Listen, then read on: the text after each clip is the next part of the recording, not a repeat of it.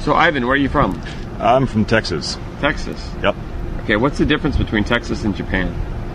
Texas is big and Japan's little. Yeah, how about the food? How about the food? Uh, Texas, we eat we eat a lot of steak, we eat a lot of meat, uh, a lot of beans, uh, a lot of bad stuff for you, Yeah. but it tastes good. Yeah, what, what kind of food do you prefer?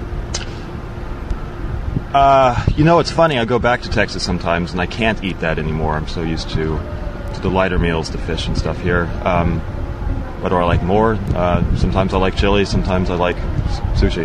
Yeah. You know what I mean? How about how does the weather compare with uh, Texas and Japan?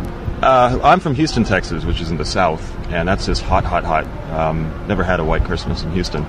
Um, average is about 41, 41 degrees in the summer. Whoa. Yeah, so uh, rains a lot more here too. Yeah. Still can't get used to all the rain. So Houston's pretty close to Mexico, right?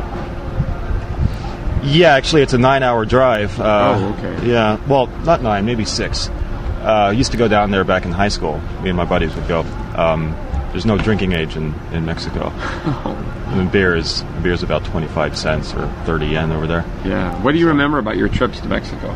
Not much, which is which is why we went. Um, we just went what it's called a border town. Um, basically, they just exist to uh, take care of high school and college kids that want to want to party for a couple of nights. It's not really nice.